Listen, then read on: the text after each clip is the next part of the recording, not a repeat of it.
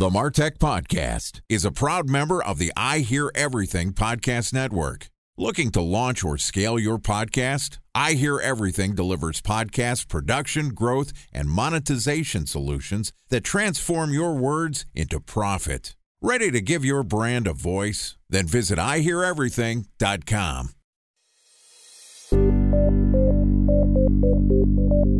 From advertising to software as a service to data Across all of our programs and clients, we've seen a 55 to 65% open rate. Getting brands authentically integrated into content performs better than TV advertising. Typical lifespan of an article is about 24 to 36 hours. If we're reaching out to the right person with the right message and a clear call to action, then it's just a matter of timing. Welcome to the Martech Podcast, and I Hear Everything production. In this podcast, you'll hear the stories of world class marketers that use technology to drive business results and achieve career success. We'll unearth the real world experiences of some of the brightest minds in the marketing and technology space so you can learn the tools, tips, and tricks they've learned along the way. Now, here's the host of the Martech podcast, Benjamin Shapiro. Welcome to the Martech Podcast. I'm your host, Benjamin Shapiro, and today we're going to talk about tools that can help you control your inbox. Joining us is Andy Mowat, who is the CEO of Gated, which is the first tool built to help people protect their attention rather than having it attacked by over 10,000 people. Gated is flipping marketing on its head and, in the process, reducing the noise and helping great content get through to your inbox. And today, Andy and I are going to discuss how reaching your audience is evolving. All right, here's the first part of my conversation with Andy Mowat, the CEO of Gated.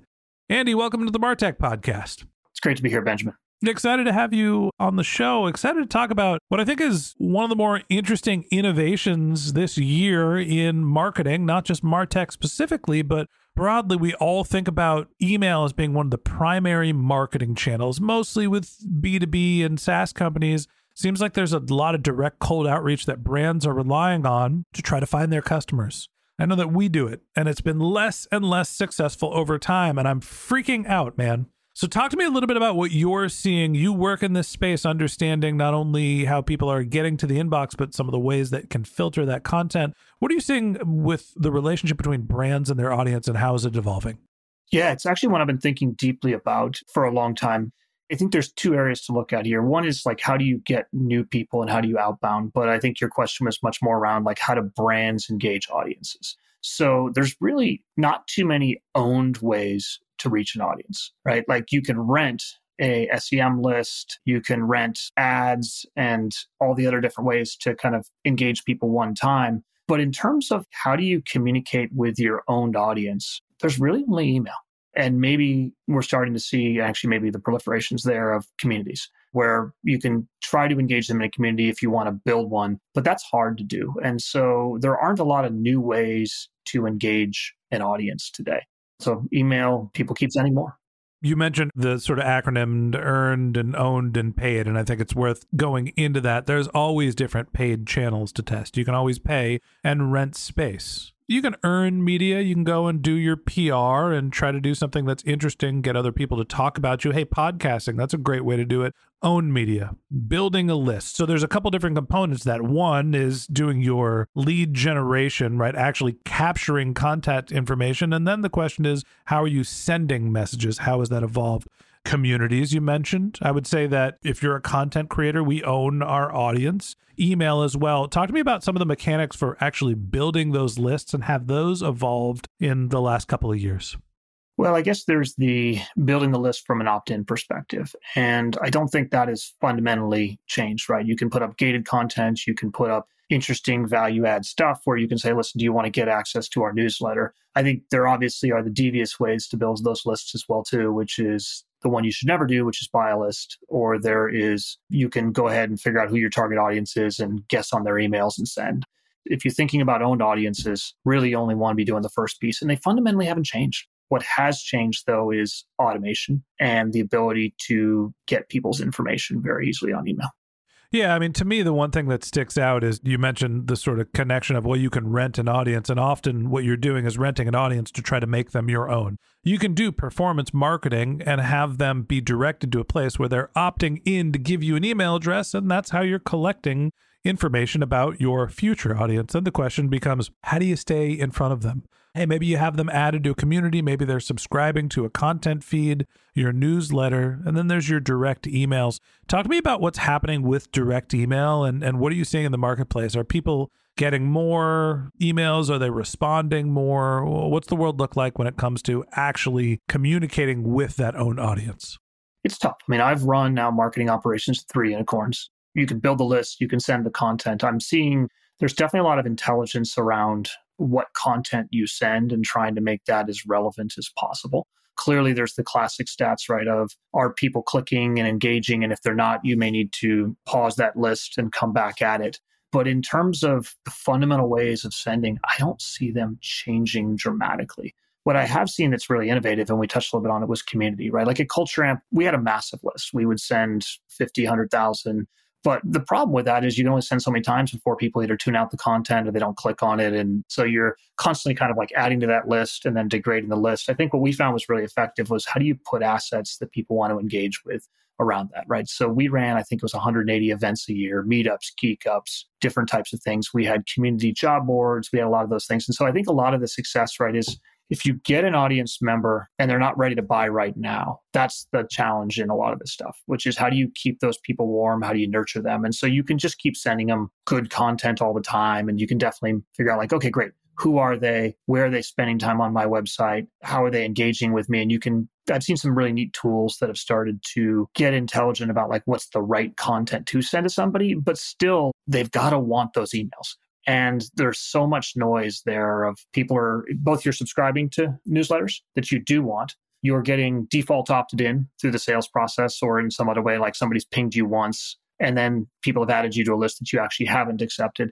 And then there's the ones that people are just adding you to newsletters all the time. And so i think what's ending up happening is we're getting this newsletter marketing blast overload. I think there's also the key question of do people want to consume content in email is that something that and personally i've made the decision that no i don't want to consume content in email i want to consume it on other platforms and when i'm in content consumption mode rather than communication mode I'm a religious unsubscriber. Like you get one shot at me, and if I see an email that I don't like from your brand, I'm out. I don't want newsletters. I, I, get two newsletters in the morning. They're daily morning news and technology updates and try to stay well, I take it back. Juan Mendoza's This Week in Martech. It's twice a week. I love it. It's our sister newsletter. I read that one word for word.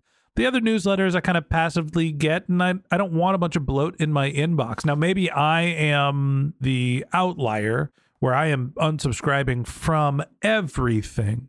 How often do people unsubscribe?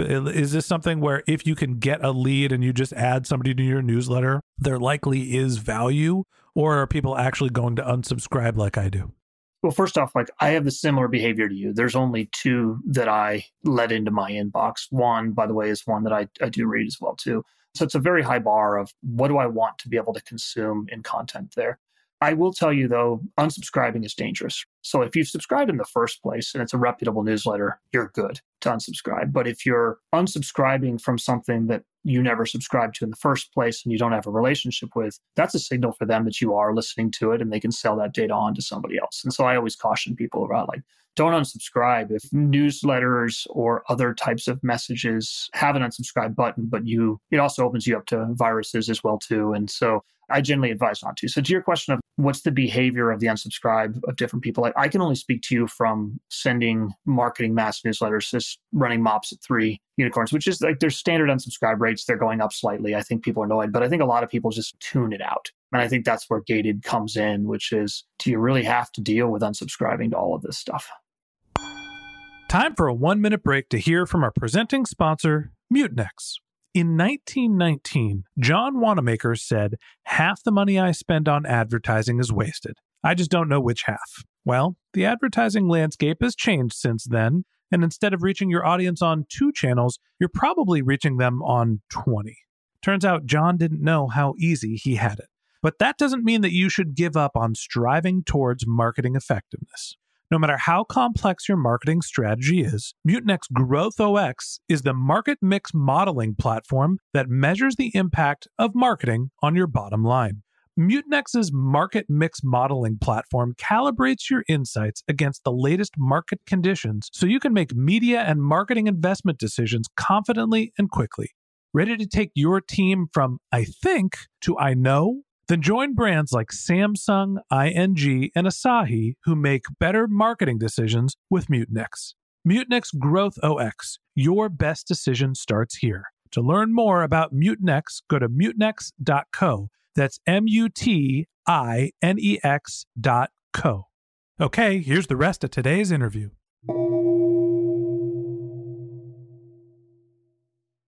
A special thanks to our presenting sponsor, Mutinex. Ready to take your team from I think to I know? Then join brands like Samsung, ING, and Asahi who make better marketing decisions with Mutinex. Mutinex Growth OS, the marketing mix modeling platform that makes measuring ROI fast, easy, and cost effective. Request a demo at mutinex.co. That's M U T I N E X dot co. You mentioned that unsubscribing can open you up to all sorts of other problems. Give me a little bit more detail about that. How am I going to get in trouble by pressing the unsubscribe button?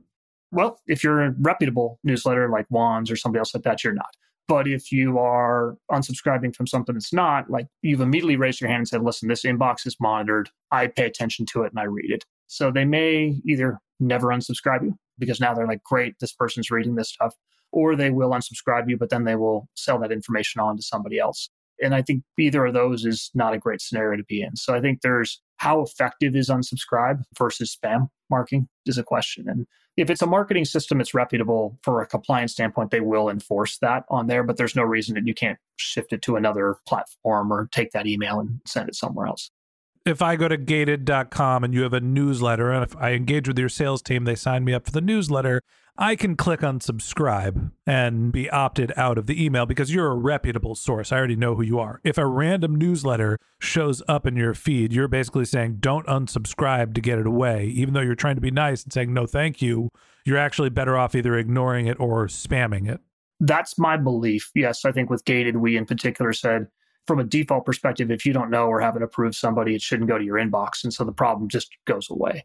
But for anyone else who your inbox is free reign and you have no control over it, it's a problem. And I generally would suggest in that case, spamming it instead.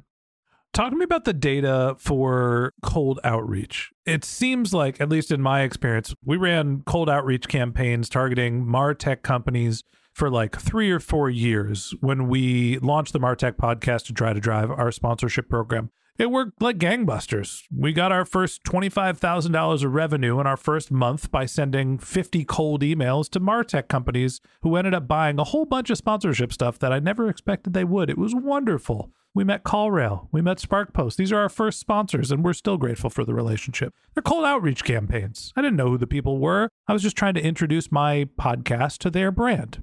Seems like those types of marketing tactics, and at least what we've seen in our data, are dramatically less performant now than they were even three, four years ago. Have, have you seen the same thing with cold outreach being less productive than it used to be? Yes. I mean, both in the stats and then just anecdotally, yes. Like the reply rates to cold emails continue to drop, the sequences get longer. But I would say, like, if you step back, every single marketing tactic, once it works, everyone uses it and it becomes by definition less effective. The job of a marketer is to constantly be testing and iterating on new tactics. You know, every time LinkedIn rolls out a new feature, I jump all over that because that's going to be something new that people haven't tried, right? Like when they did in inbox placement or all those things, like they work initially. I think with email, it's interesting. Most other marketing channels, you have two or three advertisers that want to reach somebody. They bid it up and one wins, right? So the price keeps going up. With an email, there is no pricing mechanism. So what ends up happening is anyone at any time can send that email through. And so if the noise is getting louder and louder, you're starting to tune out more and more of that. So I'm absolutely seeing that's the case, right? And especially in Martech where you've got the 10,000 tools plus all the services and the ad spend and all that, it's just overwhelming for people there. Like I was running RevOps, marketing ops, and demand gen when I came up with Gated. Part of me wants to say, look, everybody, stop doing your cold outreach campaigns. Stop reaching out to people that haven't asked for your contact information. Find another marketing channel, figure out a way to do inbound marketing so you don't have to have this relatively decelerating performant channel that you're reliant on to try to make new contacts. I can't do it. The cost of email marketing is so minuscule relative to other channels that I understand why marketers do it honestly, we still do it. We're still sending some cold outreach. I hope nobody sues me for this, but we're trying to find brands that we think would be good business partners. And the easiest way to do that is get an email address and reach out directly. So help me make sense of sort of this. Well, you're reaching out to somebody who didn't necessarily ask you to reach out to them. Maybe that's not the best user experience, as opposed to this is a practical way to get in touch with the people that you want to. And it's still, while less effective, an effective marketing channel.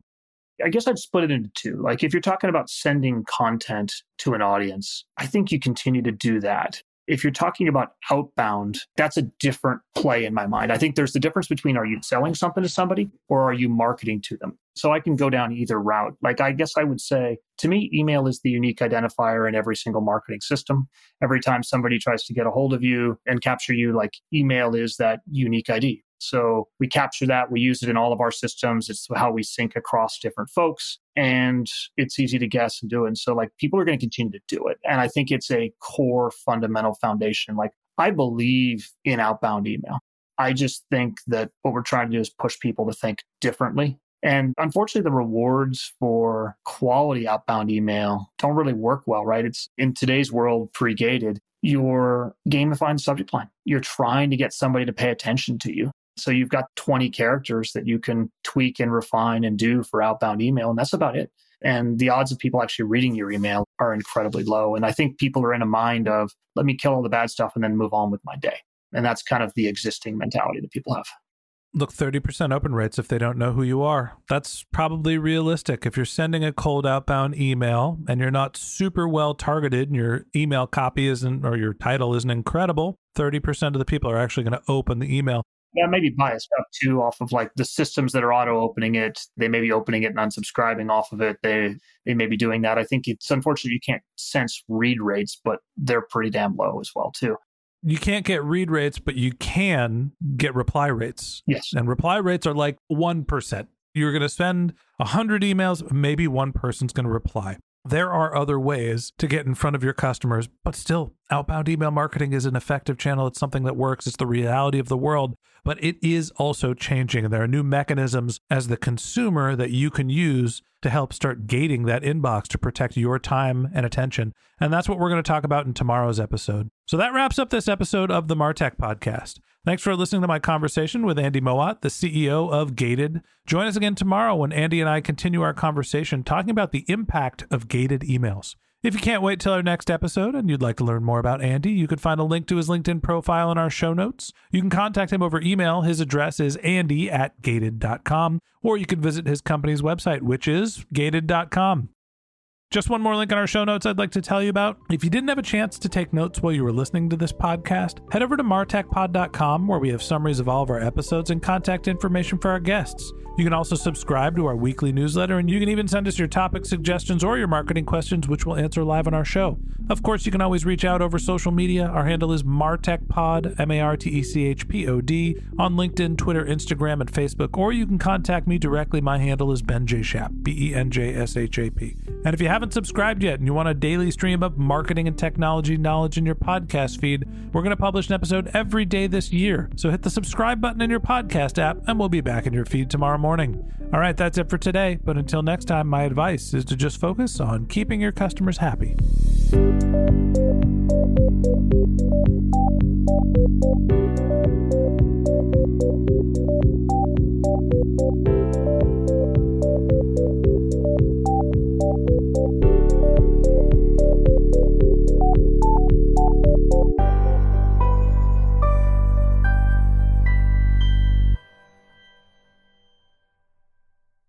Thanks for listening to the Martech Podcast, and I Hear Everything production.